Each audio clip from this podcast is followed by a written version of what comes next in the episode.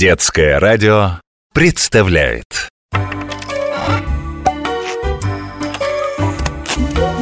Необыкновенные истории обычных вещей. Папа, я хочу написать бабушке письмо. Похвальная идея. И что тебе мешает? Так ведь у нее в деревне интернета нет.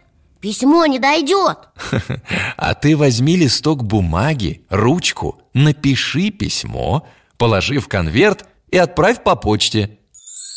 Папа, вы забыли самую важную вещь. Меня, почтовую марку.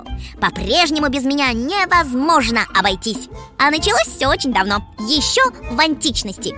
Именно тогда появилась первая почта. Пользовались ею сначала только военные. Это были в основном пешие гонцы, которые или в устной, или письменной форме передавали важные сведения о войсках неприятеля.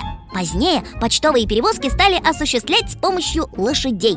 Между крупными городами были сделаны специальные станции, которые служили для отдыха и ночевки путешествующих. Тогда же и появилось название «почта» от латинского «statio posita in», что означает «станция, расположенная в таком-то месте». Раньше письма писали на бумаге разного формата, но это было неудобно, потому что письмо надо было еще складывать в виде пакетика, оставляя чистую сторону для адреса. И вот, в тысяча восемьсот двадцатом году владелец пищебумажного магазина в английском городе Брайтоне мистер Брэвер придумал специальные пакеты. С почтой и конвертами все понятно, но зачем же нужна я, почтовая марка? И почему так важно наклеить меня на конверт?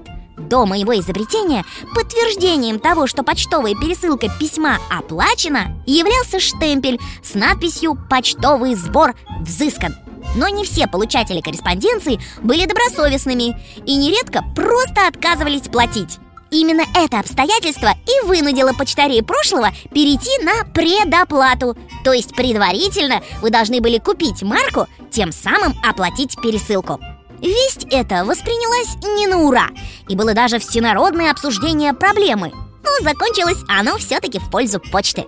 Надо отдать должное почтовикам. Они неформально подошли к делу и предложили в качестве свидетельства оплаты не скучную квитанцию, а красивые почтовые марки.